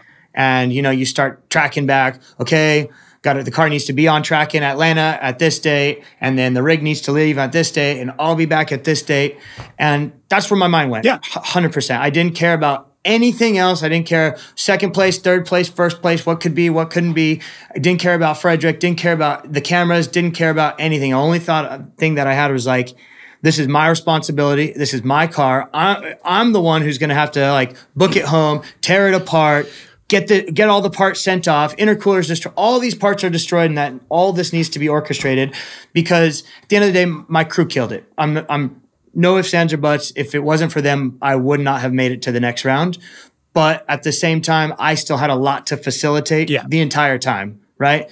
And i'm I'm trying to set up for the wedding, and instead I'm trying to blow my car apart and get it over to Hector. But I'm like setting up for the wedding and taking the car apart and taking phone calls and scheduling when we're going to pick up the cake and you know all of these things at the same time. So as soon as that hit happened, that's where my mind went. Wow. And you know, definitely emotions ran high, but man, if you haven't noticed by yet, I have a big personality and I, I am not afraid to share my emotions, happy or sad, mad, whatever it might be. And I did. And that's that's the biggest thing. At the end of the day, like if I was Fredric, I would have done the same thing. Yeah. And I probably wouldn't have cared at all. I probably would have cared less than him Yeah. that I did that to me. But I, I still felt that I have the right to feel how I want to feel only because of what I had on my plate. You know, Yeah. that's it. Yeah, no, I think that's a. I mean, I think that's a reasonable explanation. I mean, I've, I, dude, I, I mean, I've gotten more angry than that over like somebody backing into me in a parking lot, and I'm like, That's what I'm saying. We're, shop. we're such under the microscope. Yeah. You know, we're under the microscope so much that we can't say a single fuck you without being like a total, that guy's a poor person. He doesn't reflect his partners well, this, that, you know, and it's like, dude, we're we're literally all people. Yeah. We're literally all people and we we all care about each other, but we all can feel how we want to feel about each other at the same time, man. Yeah, no, I, that that's a, a solid point, and I think that, and that's why I wanted you to explain everything else before it, because like a lot of people are just looking at this like, oh, I wrecked this car, like, hey man, that's drifting, and it's like, yes, hundred percent. Every one of you guys, everybody who drifts a car sure. goes in there expecting to it. write it off. 100%. Have to, especially at Long Yep. Beach. Like that's Yeah, especially yeah, yeah, you- you, can't drive that track well unless you're expecting that car to be destroyed by the time you're done, because that's and you could do it on your own and you have to fully accept it Yeah. and i think that's what people didn't get they don't get that i i already know the risks that i'm facing Yeah. you know and it wasn't like i was mad at Fredric i was just mad, Mad. at the situation i was i was just upset that i have so much work ahead of me that with the wedding and the honeymoon and everything else that I was juggling, right? Yeah. And you know what sucks? People were just like, why is this guy complaining? Falken was give him a new car. They they had this assumption that I was this factory driver where I just showed up and drove, and it couldn't be the opposite, you know? it's definitely i think that's one of the biggest disconnects that um, we have with i would say the, like the average or maybe less than average viewer of fd i think the, the hardcore fans people who really know understand a lot of the financial situations here. Um, a great example i have with this is i remember i can't remember where i was but somebody asked me or asked jonathan hurst like oh like is this all you do? And i he's like no like i can barely get to the events like i Yeah. like i'm sleeping in the trailer i'm eating chilies every event like no, I'm not making money. Sacrifices, man. Yeah. Yeah, and sacrifices. and, yeah. and that's why I want to make sure that we get on every episode a story like that, like you talking about, you know, being younger and and going to college and getting this done and renting at the first room because like almost everybody in the sport has some sort of story that way. And I've even spoken with drivers who uh, family money or very well funded in the beginning, but still have a story like that. I mean, I know Chris Forsberg talked about like when he started like sleeping in the car he was driving at the event. And like Oh, heck yeah. you know, JR quitting his job at it was like Microsoft or something. There's like some some like computing tech job or Yeah, something like that. guy, yeah. he's like an IT guy, which is incredible because like that's definitely not who he is now. And it's No, like, yeah. but but the that's the information that I think people miss, especially if they come in, you know, a couple like years later and they're like, oh, this is just who Matt Field is. Like, you know, he's Yep. he's been around, he's this crazy driver, he drives a Corvette, and it's like, well, what happened before that? Like that's that's what we don't have a lot of information on. And like I'm hoping FD, like this is this is my like message to Ryan Sage, who I know is gonna listen to this before anybody else does, is like that's what we need. We need that history. We need those stories back. And and I think the anniversary of FD is is I mean, what better time to do it than? Perfect opportunity. Yeah. Yeah. We, we do all have our interesting stories, and that brings it back to drifting is extremely grassroots still. It's an extremely young sport in the grand scheme of autosport. Yeah. Extremely young. And we're all trying to find our way, and we're all making sacrifices since day one. And it would be great to be able to tell the story. I mean, everybody on the field must have some pretty crazy stuff that they have uh, sacrificed for drifting and, and not just for drifting to make it to Formula Drift. Yeah, even just to get there. Just going drifting Yeah. is one thing, but to say like, "Oh, I'm going to Formula Drift," that's a totally different set of discipline that you have to hold yourself to. Yeah, and I, I think a lot of, I mean, just as somebody who's spoken to, I probably every driver on the grid at this point, like uh, everybody seems to be a little bit jaded by it, where they're like, "Yeah, no, I'm here. I got to deal with this." I'm like, "Hang on, stop for a second, take a look around. You're one of Yeah. the top 32 people here. Like that, that's it. Like whatever you want to say." You know, I know I'm sure there are guys who are in grassroots stuff that could beat out some of the, the lower rank guys or something. That's fine, but they're still not there. They didn't make it. This is what I like to say. It- It's not just about the driving on track. driving's that this means much that of it. this driver, exactly. That means that this driver, even the 28th place driver, was able to put a business program together enough, was able to either find facilitate this if it doesn't matter, right? Like they put themselves themselves in that position. They are, it's not just based off of their driving, right? They they had that hustle to get there one way Yeah. or another. whether even if it's just Yeah. like having to book all the logistics, all the hotels, getting all the equipment there. the worst. Making sure everything is in trailers, like, and you didn't forget shit or the cars, whatever. Even if it's just you had to build a team to handle that for you. That is still a skill set that Yep. like managing a team is probably one of the most difficult parts of So hard. Yeah. Everyone's having fun when you're doing it grassroots and there's nothing on the line and there's no money on the line Yeah. and there's no money coming in. Everyone's having a blast, drinking beers, doing it for fun. Yeah. But once you step into FD, all of a sudden it's, yeah, you're managing people and people's needs and this person hates that person. And yeah, it's. Yeah. yep, it's a whole lot more. And that that's a talent to have. And these people who are at FD are here for a reason. Yeah. Yeah, it's it's just I think a part that gets glossed over is it's it's the team. Like it's not the driver is just the person you see on screen. Like that's not that's not the end story. There's everything else that Not came before all. they ever even Yep. touched the line. So Not at all. yeah. Yeah. So this year, any big plans? Anything you can talk about? I mean, I told you when this is coming out, so I don't know if if that lines up with anything. I know. That's why I asked. I I, said, when is this coming out? And then I called Brandon right away Okay. and we discussed timelines and outlooks. But I think we're going to keep our cards All right. a little bit tight um, because I'm hoping that prob- this is probably the timeline. Once you guys are listening to this, within two weeks, we should have a completed car Right. with the new livery, with the new tires, with all the new little parts and trinkets and all the cool shit that we've done and been working on for you guys to see. And I'm hoping that I can announce it with an awesome video of me ripping on the car. I hope so. I could show you guys right now. Hey, look, this is my this is my livery that Ian from Factory 83 is working on. Yeah, you can zoom in and see the tires Yeah, and yeah. the colors and all of that, but I just feel that would be extremely lame. So I'm just telling you guys now, within the next two weeks, be on the lookout. And uh, yeah, I want a reach launch out. video. Tell, me- tell me what you guys I want you a launch video because like Hypervision was sick, and and I need more of that in my life.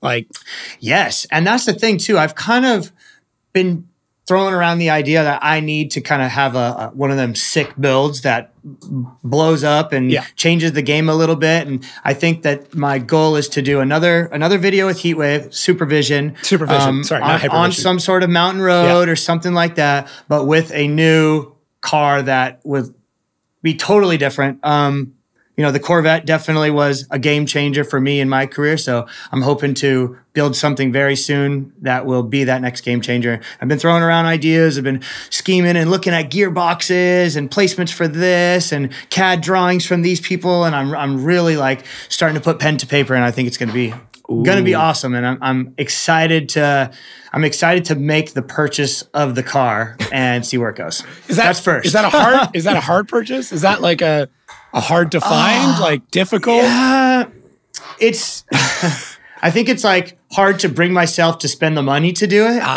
and like making that commitment. That's the hard part, right? Making that commitment, but I'm going to do it and I've been obsessing with it. Half my time is spent like obsessing with this project and then the other half of the time, well, it's broken into threes right now. Business calls, Zoom meetings with partners all freaking day.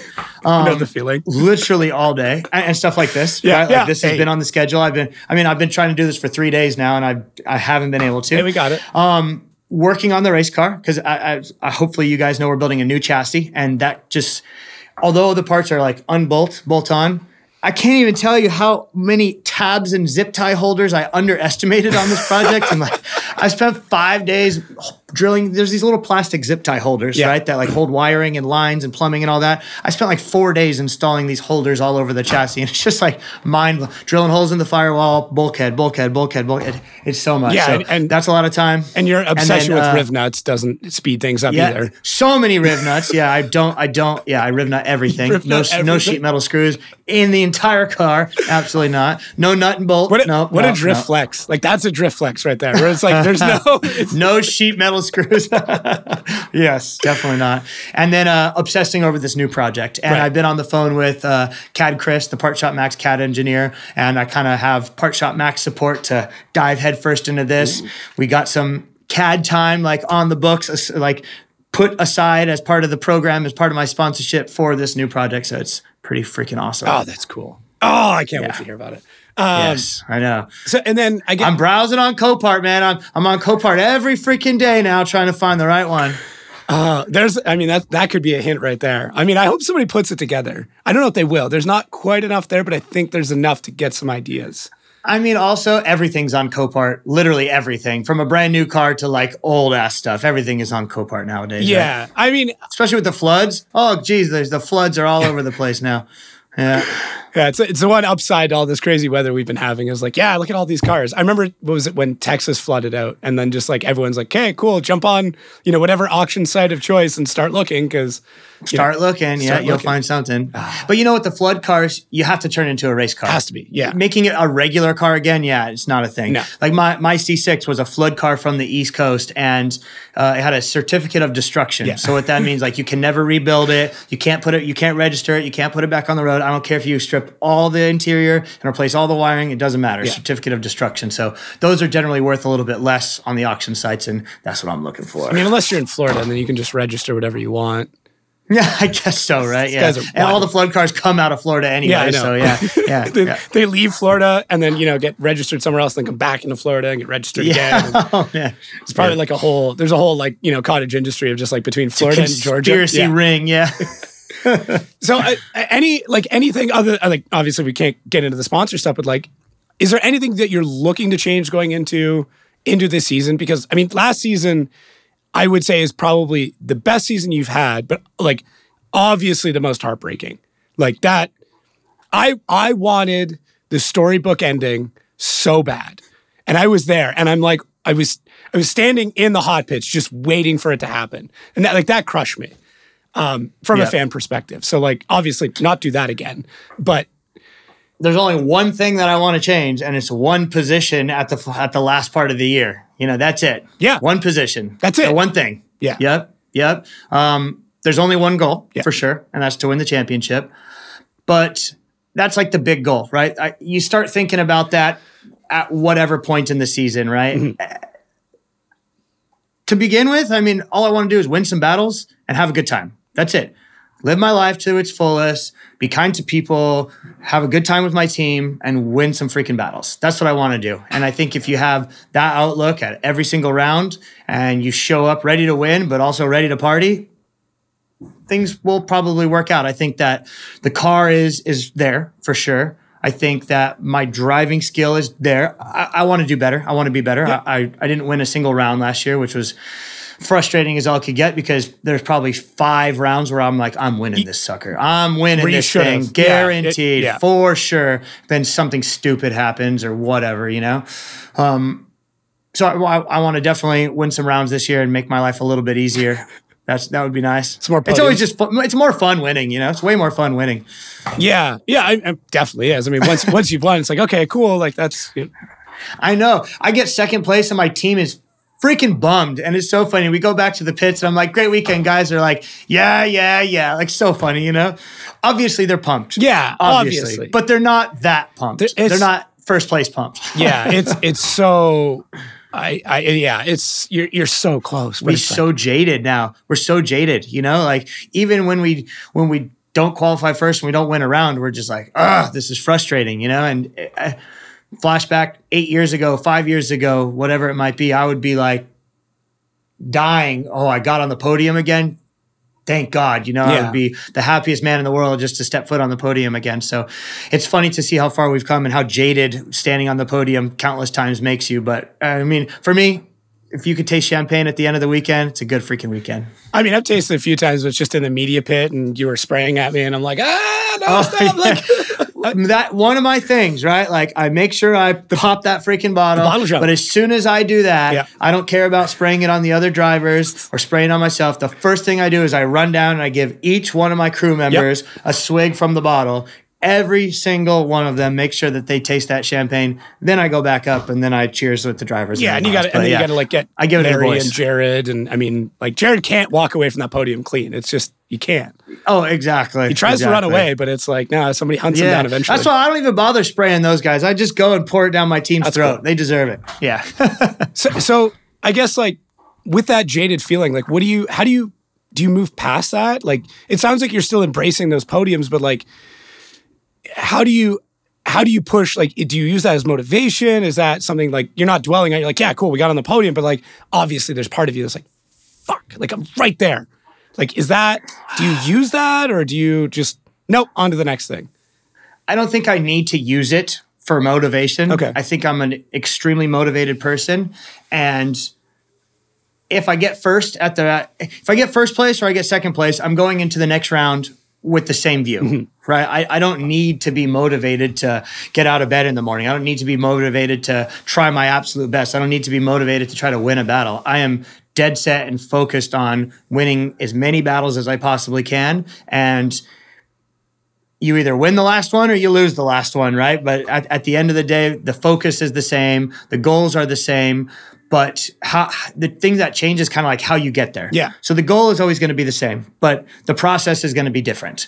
Uh, every round is going to have a slightly different setup process. Every round is going to have a slightly different strategy depending on tire and and lead and follow and and how hard you're pushing here and how hard you're pushing there. So I think that I I look forward to that like first place or or sixth place. I look forward to the process the next round, Right. but I definitely don't change the overall goal. The goal is always the same. Are, are you guys making like major setup changes driver to driver, or is it like minimal tuning, like maybe you know a couple psi change, something like that? Like I know, I used to do so much, Yeah. but now I just drive different. really, Yeah. that's so. This is this is one of those like fascinating things I love to get into with drivers because there's there's so many different mindsets and mentalities of this because there are drivers who will like they'll take notes, Everything. they'll redial, Yeah. and it in in my idea, I'm like, would, isn't it easier to change the driver than it is the car? And then I know some drivers like, no, I know what I need to do, and I just need the car to do this thing different. And it's like, okay, There's a difference, right? The car is not going to be exactly the same going to the finals battle with Chelsea as it is a top 32 battle with somebody who you know is slow. Yeah. That that that is a fact. Yeah. But it's not the kitchen sink difference. We're not talking different springs and different clicks on the shocks and different sway bars. We change some tire pressure and you change your mind. That's pretty much it for me at least. Are you- and it, like, are you guys monitoring things like track temp or tire temp coming off, like checking wear notes or anything like that? Like, I'm just curious, like how deep you guys go because there's there there are people out there who don't do anything and still drive incredible. like they just Yep. come back to the pits, throw new tires on, car feels great, let's go. And then there's other Yeah. guys who are like full checklist, like every Yeah. run full checklist. So I think we're somewhere in between. Um, I try to not bother myself with all of those things until it's like necessary. I'll be like, I think it, track tip's changing out there, boys. Let's talk about it. Okay. Right. But it's definitely not like track temp, scroll down, column, what this equals, move over, Right. this tire pressure, And those people right? It's like- exist. Like, there are Oh, teams right now that are doing that. Like, Yeah, like just because it's 72 degrees at Irwindale doesn't mean that you have to run the same exact pressure as you did last year. Right. Because man, here's the thing. Unless you won every single round and you won every single lap of practice and you qualified first, what you did last year might have not been perfect. So I really much feel like you might as well discuss it with the team. Yeah. How are you feeling? How how on a scale of one to ten, how tuned up is the driver? Because Mm. if you're driving 10 out of 10, th- that's a big difference. And then when you're kind of still got crusties in your eyes and you're driving at a seven, right? Yeah. So there is no like full on spreadsheet. There's there's what we've done in the past. Yeah. But to me, there's no answer, right? I think that drifting is such a dark art Oh, where no 100%. one has no one has the the final answer. So for me, I like to just tell myself, where are we in the moment? Let's look at the big picture. How have our runs been? How, where do our runs need to be? Where do we stack up? Where are we planning on, you know, what we need to do to qualify? Or, or if you know you're not going to qualify first, like how do we maximize where we're at, right? You have to just take a step back and look at the big picture and then figure out, all right, track temp is this. But Okay. we monitor everything on the car. Yeah. Uh, because we're partnered with AIM Data Sports. So we have like more data than we would know what to do Yeah. with, right? Because they're just like, Matt, we came out with this new sensor, put it on your car. We came out with this new smart. I'm installing a Smarty Cam 3. It's like, I don't need this freaking thing, but it's badass. And I'm gonna be able to like two cameras, one forward pointing, one rear pointing. Um, and then it like I'll be able to like live stream output it to a live stream device and be able to live stream from inside of my car if I wanted to. And it's like just so sick. And we have tire temp sensors, shock potentiometer, steering angle sensors, brake pressure sensors on all the braking systems, front brake, rear brake, Yeah. handbrake, the clutch sensors, uh, track temp sensors, literally too many sensors. So it gets to a point where like we can overload ourselves with it. But I think what's really been good is we had those sensors early on before anybody had any sensors in drift cars. We had all the sensors and it helped me progress as a driver because I could be like, all right, this is what I think. But then we can look at the data and be like, ah. yes, Matt, you're right. Or no, Matt, you're wrong. Because Yeah. I'll be like, I think I need more compression in the rear shocks. And they'll be like, let's see if you're full of shit. And then we'll be able to look and Like, yeah. you're bottoming out Yeah. all the time, or you know, or Yeah. yeah. Interesting. The biggest thing is, no, bro, I was totally floored through there, dude. I was floored. And they'll be like, no, No, definitely weren't. not at all. Yeah. Yeah. Yeah. and yeah, AIM, AIM has been an awesome partner coming on board because it really has kind of transformed this program from very grassroots to like maybe having too much. And then now I've kind of been meandering the line of, okay, I can go too deep. And Mm-hmm. at some point, you got to tell yourself, shut the hell up and drive better. Do do you think so?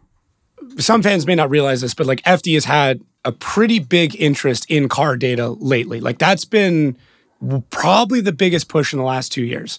Um, Yep. So to get everybody else up to speed, if you didn't know, now in all the FD cars, you guys have to have a can out um, output, which then hooks into. Uh, I don't know the brand, but like it. Uh, Yep, it it's an AIM Oh, solo too. Oh, and okay. actually, we we were kind of uh, a part of connecting the two dots and getting Kevin to talk to Robbie at AIM and making the deal. And I, I- you know, I I ho- hopefully was able to connect a couple of dots for those guys because I think that Kevin bringing that solo two into FD has been a huge, huge help for the fans, the judges, Mm-hmm. everything. Do you, do you think Yeah. like do you think that'll become uh like a part of the judging criteria at least like maybe um not, not maybe even like petition where it's like part of petitioning now is like okay we can check footage there was a conversation about um, people bringing in their own footage for petitioning because sometimes there's things that live streams can't catch because of various reasons do you think it'll ever become that point where it's like okay we're just, we'll pull your log we'll pull your Yep. No, that's that's where we're at. I think last year, especially once Kevin kind of put in that decel light threshold Right. into the into the aim, he was able to determine like pull the data and be like, yes, he did decel and he was not in a decel zone or whatever, and then be able to turn things around. Odi and Vaughn had a, a battle last year or uh, in 21 where Vaughn hit him, pushed him off the track. They said that Odi slowed. They looked at the data. Odi didn't slow. He got his points back for that battle. So it's like Right. it's there, you know, that stuff does happen. And I think it's way too early on to tell if it's going to be like gospel. We only go off of this aim Yeah, we don't want to be thing that Kevin right? said. Right. Yeah. Exactly. I love the DOSS. Bring on Really? the DOSS. I freaking love the DOSS. Oh, man. okay Yes. Oh. The DOSS don't lie, dude. data doesn't lie Yes, I love it. Could you- So the because I did uh, I in China it was D one rules. Yeah. Like D one DOSS. All the Japanese staff driving to driving with D one drivers and figuring that thing out is the coolest, hardest, most technical side of drifting ever. So technical. because it'll promote like snap to angle. It promotes style. It you know Yep. the proximity. Speed too. Yeah. I love it. If you don't exceed a certain mile per hour, kilometers per hour on entry, you don't get your full points for the first sector. I love it. And I hmm. can't tell you how many people slow roll the run up and then do some weird thing to screw up the battle, especially at big bank tracks. And it's like, if we had the DOSS, it literally spits out the data instantly. They will have like a group of 16 or 20 cars, do a practice session for 10 minutes, and then you have your data on your phone four minutes later. So so how would you? Okay, you know, let's say Sage. Let's say Sage retires tomorrow for whatever Oh whatever gosh, reason. Sage's gonna be listening to this, and he's gonna be like, "Damn this Matt." Nah, it's DOSS." fine. Hey, I, I I warned him. I am a loose cannon. He should not give me a microphone, but he didn't listen. Yeah. So yeah. here we are. and he gave you the he gave you a microphone and the keys. Yeah, basically. I'm like, okay, you know what you know what you're getting into. So Sage retires tomorrow. You come into FD. What are you changing? Would would you put in DOSS? Would you like move a judge or like not not I like one in particular, but Yeah, yeah. I mean, if you want to, it's fine. But like, yeah. That damn Lanteigne. No, I'm just kidding. Um, I would have the three judges. Yeah. and make sure. So line has recently been introduced in D1, Right. Where before it wasn't, Yeah. Which I didn't, I didn't like about that at all because you can be in the middle of the track. Yeah, super weird. But I think that having, I don't know if you need three judges or how many judges you would need. You really got to like break it down. But having the DOSS for qualifying for sure, Okay. and having the DOSS operative but during practice because that's how you learn how to drive to the DOSS. Right. And then having the DOSS as an aid for the judges. I still want the judges to figure out who is the winner and who is the loser of a battle, Mm-hmm. but I want them to be able to look like, all right, that lead run looked badass. It was gangster. And you look and you're like, cool, that was a 99.7 because DOSS, eh, it's super high scores, right? Yeah. that was a 99.7. You're like, all right, that was a decent lead run. Like I thought it was the banger lead run of a lifetime, but actually it was just like pretty good. And then you're like, all right, let me focus on that. And instead of just seeing what you see from first and then making your decision, I think if they had something to help quantify it, because dude, a perfect example at Irwindale, the judges are really far away. Yeah. And they can see everything, but they're very far away. And you know, being a media guy, the view up top is very different from the view as the smoke slaps you in the face coming into inner two or outer two. Yeah, yeah. Very, very different. And I think that we might be able to see some of those differences with the DOSS system. And it's tricky. And I'm not saying DOSS is perfect, but I think that having some sort of system that the judges can go back to reliably, quickly, and be like, why was his entry speed so low? And why was he so wobbly around the bank? And why did he not have that much angle? When you're Irwindale away, it almost just looks the same. Oh, he was a little wobbly. Uh, it's not the end of the world. We'll take a couple style points away. But the DOSS might be like, no, that was a trash lead run, and you need to second guess what's going on in a battle. And I think that they just maybe don't have the ability to do that because some tracks they're super far away. Hmm. Okay. That's an interesting take on it. Because I've, I've heard people argue like, okay, let's let's get rid of one judge and replace a judge with DOSS. And then that becomes, you know, however that's scored and that becomes a part of a decision. But that gets tricky with I don't know who are these people though telling you about DOSS. Have they ever driven D1? I hate to say it, but pr- probably No, not. they're And all fans. They're all they're all yeah, you can't. warriors. You, yeah, and you can't just say like replace one with a DOSS. It just doesn't work Yeah. like that until you've seen what the DOSS provides you, the sector, the angle, why. Like it's so incredibly technical that it would just be an aid. I still think you need three judges. I want a person to decide my fate in the battle, but I want them to have as much data as they possibly can.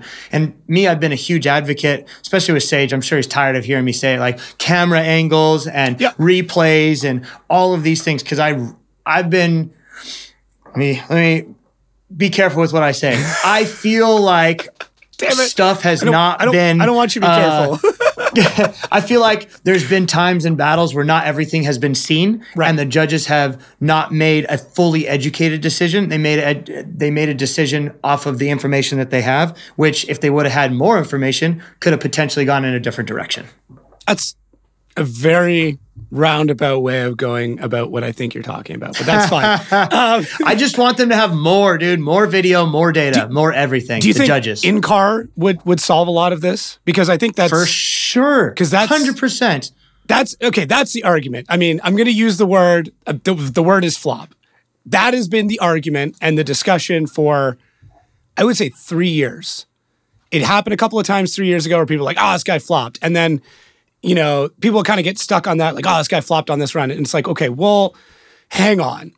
Understand one that these cars, the moment you come off throttle, or the moment you're not grabbing the brake, or you're not left foot braking, or something, they're driving straight. So anything that disrupts that car is going to cause that car to do something weird and and not drift. But the ultimate decider is the intent, if you will, or the action of the driver inside, which which would be solved with an in-car. I think less about the flop and more about when weird stuff happens, like somebody's car shuts off and then there's a collision, and then they're like, well, who was at fault for that? Ah. but really, the guys in front had a problem. I can't tell you. say anything. Cars, They're not gonna say anything. Cars used to pop out of gear. Yeah. And I, I think it's less a thing now. But man, there was a time a couple of years ago when a guy would pop out of gear, get hit, drive away, looks like he got hit and just drove away from it, right? Flop or not, Yeah. he got hit and he drove away. But why did he get hit, right? Who, who knows? But having the data, the in car, the brake pressure sensors, you know, all of these tools for the judges to decide something. And I think let's say 80% of battles are straightforward enough that they don't need to look at the DOSS. Yeah. They don't need to look at in car. They don't look, need to look at the data coming off the cars. They can just watch the battle and make the decision. But there's definitely been some times, and it's happening more and more because the level of driving is incredibly high, and people are driving so close to each other that stuff happens way faster that I don't think they can make a fully educated decision. And they just need everything. They need all the data, the in car, and I don't think there's one smoking gun like DOSS is going to save the day. In car is going to save the day. I mm-hmm. think it's we're going to have to figure it out. We, we're all in the sport together. We all need to figure out what the next step is. But giving them too much, I think, is better than giving them not enough. And right now, I know these judges sometimes can't even get the replay that they want or the angle that they want for whatever reason. And that sucks. Yeah, I, I think it's. I think it, a lot of it's a balance. I mean, we talked. There, there's discussions about like the the show run, like how long the show should be, like how like how do we get Super through important. this? How do we how do we get through this quickly? And it's like that. Do, it- would it be something where we have two sets of judges and we can do a set of runs, and the moment that set of runs is done, those judges work on it. Another battle basically gets ready to go. Now we've got these two different sets of judges. You get who you get. Or maybe they rotate and mix constantly or something to get that runtime going. I mean, then now, does make sense. that but now now you need to find three more people who are as qualified to make those decisions which if you ask every person on the live stream nobody is qualified to make those decisions right Yeah, well, no one is. Well, this way I look at it too. I would hope that by providing the judges with more, it helps the run of show faster. I think, we, right, and obviously, I, I have no clue the infrastructure and what that actually looks Yeah. like from a, a grand scheme of things or from a series side of things. But if we give the judges enough and it's concise down and we have a proper program that they can buzz through the data quickly and it's presented to them in a manner that makes sense, maybe it can help them make a decision because man, even right now with how it is, sometimes they watch those replays many, many times, but maybe if they had a little piece of data it might make that decision go quicker instead of watching the same view 10 times and seeing what they see. But man, let's be real. Those guys have the hardest freaking job out there and no no one is envious. no. I, I was going to say would, you, would you ever judge? Would you ever jump on that chair? Uh, for Formula Drift, yeah. Uh, i mean robbie did it. I think I, I think if the Penske thing falls through, I would be interested to have a conversation. But yeah, you- gonna set my goals uh, at the Penske deal. Do you think that perspective is needed? Because there's been talks of, of getting drivers more information about how these cars operate, and like some of the drivers, some of the judges have driving experience. I mean, Brian obviously is around drifting constantly and, and sees all levels of it. Lanteigne drove years and years ago, but is also like hyper, hyper fixated on every part of judging. Like, I don't know what else he does for fun. right, Um, exactly. but, like- he's all in on it. Yeah, exactly. and it's it's like and like do you think that would change the perspective if there was like a driver that's from last season or somebody who's like recently retired, right? Like let's say Michael, like like Essa, that which also that fuck that that hurt me deep. That one hit hard. I don't know why because it like not not that like there, it shouldn't, but it was one of those like legacy guys where I'm like, damn it, like Man, I called and congratulated him. Yeah? I said, Like hell freaking yeah, Mike. Like, you're free, dude. Congrats. Like, your life can now begin. Ah. and, you know, that, I, I yeah, I, I called him and straight up congratulated Okay. him. You know, I wasn't like, oh, man, you're going to be missed, bro. That's so. No, I'm like, congrats. You can now First turn day, the page. yeah. Yep. New chapter starts, new part of your life. Yeah. You're probably going to be under a lot less stress. You're going to have more time with your family. Like, it's probably going to be freaking awesome, yeah. Mike. He's a huge I- family yeah. guy too. Like that's yeah, Exactly. huge. So this is what I think. Robbie was a great driver and drove for many years. And I hate to say it, but I don't think that he's the best judge out there. Okay. I've watched Formula Drift Japan and been like, what the hell is Robbie talking about? Right? Just like every judge. What the hell Yeah, is that person talking about? What the hell? They're always going to make calls like that. Exactly, but it's not like I agree 100% of the time with what Robbie is saying or with what he is seeing and what's what he's focused on. So I don't think just because you're a driver doesn't qualify you to be a great judge. I think that because the drivers actually watch a whole lot less drifting than the fans, the team, Yep. The judges, right? Like we don't watch that much drifting. So we know what drifting is from this side, but it's a big difference. And I think pro- Robbie probably has taken a lot of time to come around and now get in that judge's mindset that he's probably a little bit, he's more inclined to be a judge than he is a driver. Yeah. I would assume because it's, it's a, he- a different way of he's kind of been out of the game for. I mean, it's been a number of years, and I mean, he had like And tough last has year. changed. Yeah, the, the sport even in the last three years is completely different than five years ago. Totally. Yeah. Where where do you see it going? Like where where do you think drifting is five years from now? Um, I I had a prediction that like we get to the point of like every run is a new set of tires. We have single lug, zip on, zip off. The pit stop is part of the race. Like I don't know. Where, where, That's cool. Um, I think I would like to see like dream big is a world championship. That would be even within five years. I would hope that we can hit three continents. You know, let's be realistic. I think thinking 18 continents or something silly like that is like probably not realistic in the next five years. Yeah. But I think that doing something on like three continents would be amazing. Okay.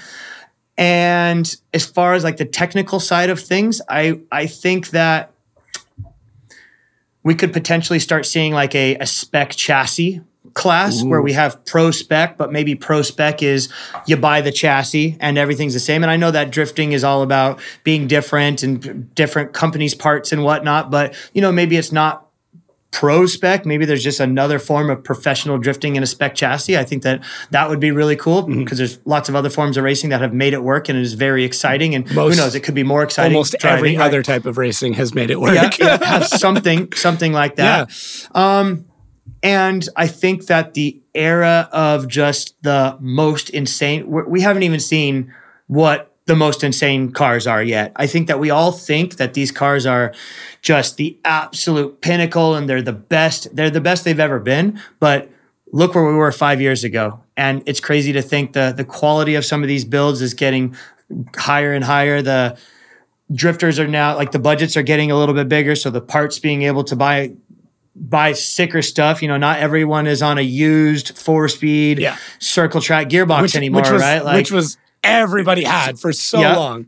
Yeah. and now the majority of the field is on sequentials, and you know now thousand horse is like a normal thing. Everybody has nine hundred horse, so it's not silly to think that tire technology improves, and you know whatever happens with the rules takes the next step where we're now looking at 12 1300 horsepower because the tire technology is there and the it. chassis we've been able to develop the chassis. Like i want a chassis engineer. I want a chassis engineer to fully understand my car and tell me move this arm two millimeters and this will achieve this instant center. Like i, I want that you know? And i think that if we have that there's no reason to think that everything is not going to be more. And me I, I have a ton of power and I'm already looking for more. I'm I'm waiting for this to come out from this company and changing this and looking for that. And I, I want 1200 horsepower right now. So I think that seeing that level of build is is definitely possible on the horizon. Do you think that's like one large OEM away from happening?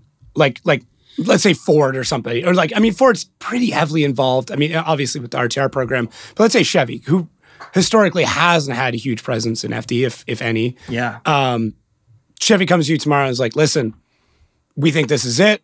We've got the budget, you know, all these other racing, that's cool, but like we're gonna take, you know, engineers from from this spot and and like the spec Corvette class and stuff like that, which is like, you know, uh was it Grand Am Racing? And it's like, we're gonna bring them over and we're gonna build you a car. And like, do you think that's that's what happens? Or do you think Well, it'll be I don't know because look at look at the C8R. That's like a Pratt and Miller deal. Right. Right? Yeah. It, it's not Chevy. You don't walk into Chevrolet headquarters in Detroit and they're like, "Oh, the race shop's around back, bro." Yeah. It's like they still kind of outsource the fa- their race program. So, I mean, that that's another dream like what Penske, Pratt and Miller, they all have these deals with OEMs where like they are the factory team, but yeah, they're not shops around back from Detroit. So I think that having an OEM step in, like what Vaughn is doing, they, I, I don't know the in, inner workings of what's going on at RTR, Yeah. but they're obviously like a Ford team, but then that's such a RTR. Like that is his race team, right? That is not Ford Motorsports. Yeah. That is RTR. And I don't know if we're that I don't necessarily think that one manufacturer is going to make that difference because we have Toyota, we have Ford, and you still have Papadakis running the Toyota program and Vaughn running the Ford program. And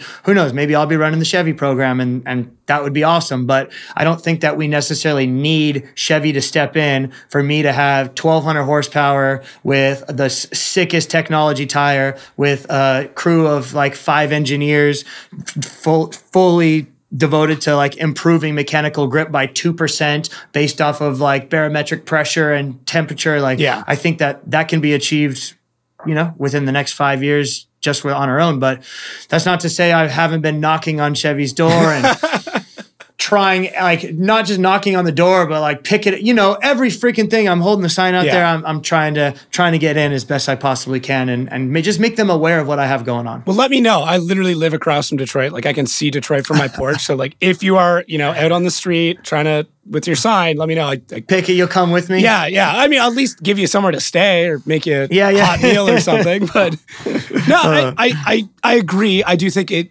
it really like any type of racing, it just comes down to money.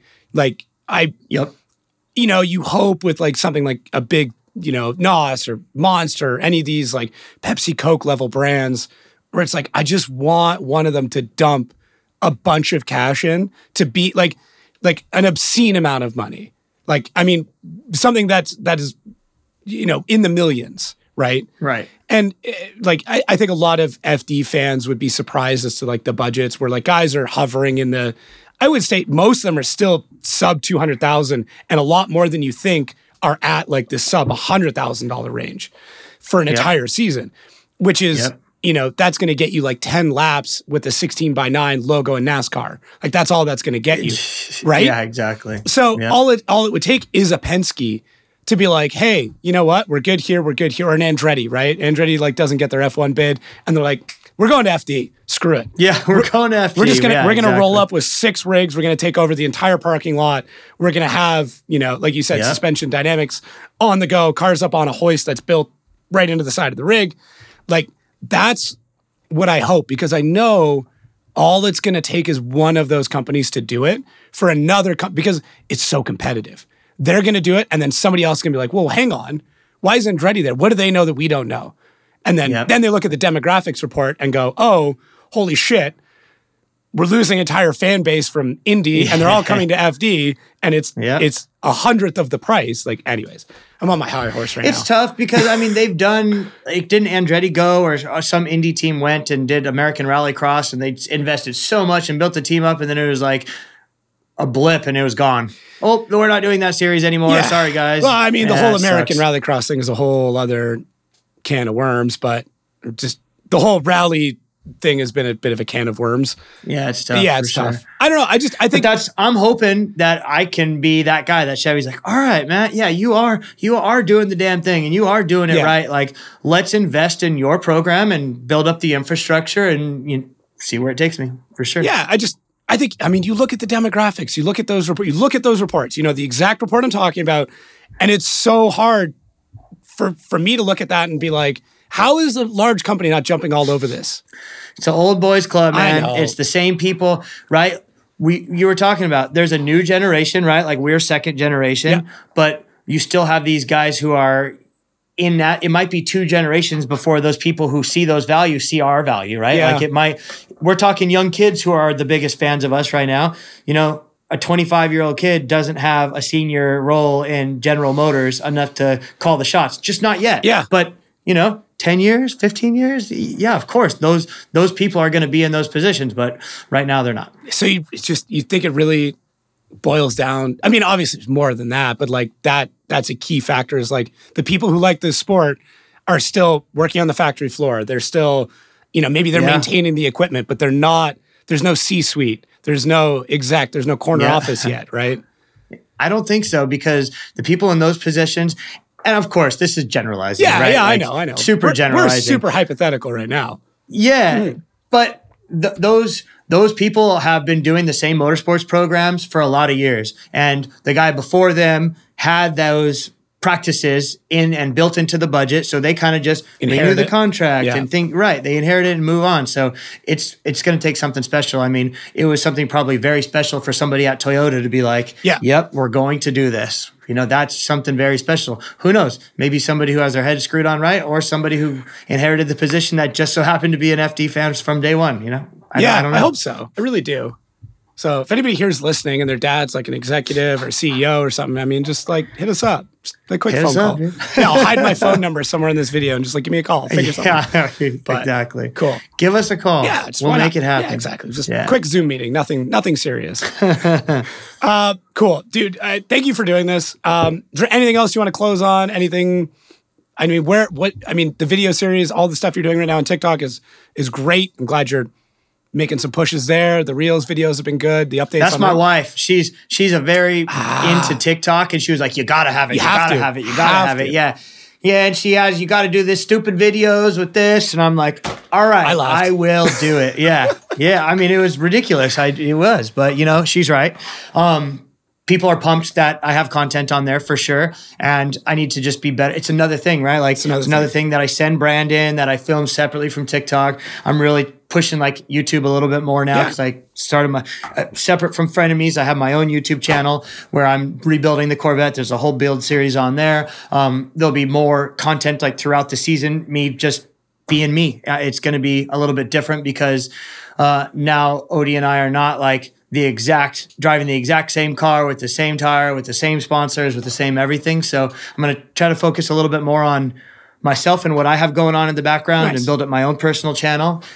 I'm a big Instagram user, so if you guys ever have any questions, and I love this, when people just say something stupid, uh, maybe I don't reply. But Yeah. if you have a question and you're actually like not sure about something and I know about it, I'm the first guy to answer. I read them all, I go through them, and I answer the questions. So Good.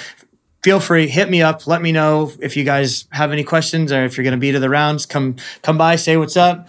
Um, something pretty cool we're going to be doing. I partner with Lean Customs. Okay. And we're actually going to be doing, because they do all the pins for FD, and we're going to be doing like a, a collectible comm- commemorative pin probably for each round, or at least some of the, the big special rounds. So there's going to be a ton of like cool special pins, and that's going to be kind of like part of the FD merch because they, they do a bunch of stuff with them. So I'm very, very happy about that. And that's going to be something special. Super small batch. Get it at the event only. So this is the the message to you people out there, the fans out there. Like if you were thinking about going to an event but not sure, this is this is going to be one hell of a year. Oh, you know, FD is going to do something special.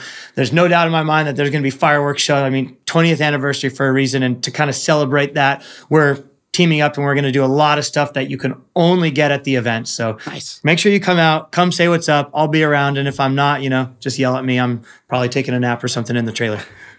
I haven't. I, I'll- I'm gonna. I'm gonna catch you on that one day. I'm just gonna come up and start banging on the door. I will be asleep taking a nap between top 32 and top 16. It is guaranteed. Good to know. Hey, we're gonna be trying to do these podcasts during that break at some point, and like you may get scheduled. So A reschedule, huh? uh, yeah, I'll have to. I'll get You got a lot of drivers to go through, man. You got your work cut out dude. for you. It's been wild. It has been Yeah. wild, and I love all of you guys. I love all these drivers, but getting a hold of people and getting people arranged in the preseason while everyone's got sponsorship and build stuff and all that has been. I have a spread. I have a huge spreadsheet of like all of this. So it's been great. Hopefully, I wasn't too hard to get a hold of. You have been one of the easiest. I didn't have to wake up at five in the morning to talk to you. So Good. Yeah, that was good. Cool. Well, thank you again, everybody, for listening. Uh, really, really appreciate this. Love to know what you guys think of the episodes. You know, comment, share, all that stuff. Get the info out there. We're, if there's stuff you guys want to hear, stuff you want to know that we didn't cover in this one, maybe we'll get Matt back on, get him in like a, a pre-show thing, a quick 15 minute touch base, maybe after all the announcements. I don't know. We'll we'll do something, but Have me back on. I, I enjoy doing these things for sure. Yeah. Um, I've done a couple of podcasts now, which is like new and and I'm, I'm getting into it. I, I listen to my like motocross podcast and I'm like, I'm getting into it. So yeah, please let me know. And if you guys have questions and you need some things to be addressed, hit us up. I, I'd be happy to talk. sick. Thanks. Thanks, Hell yeah, everybody. guys.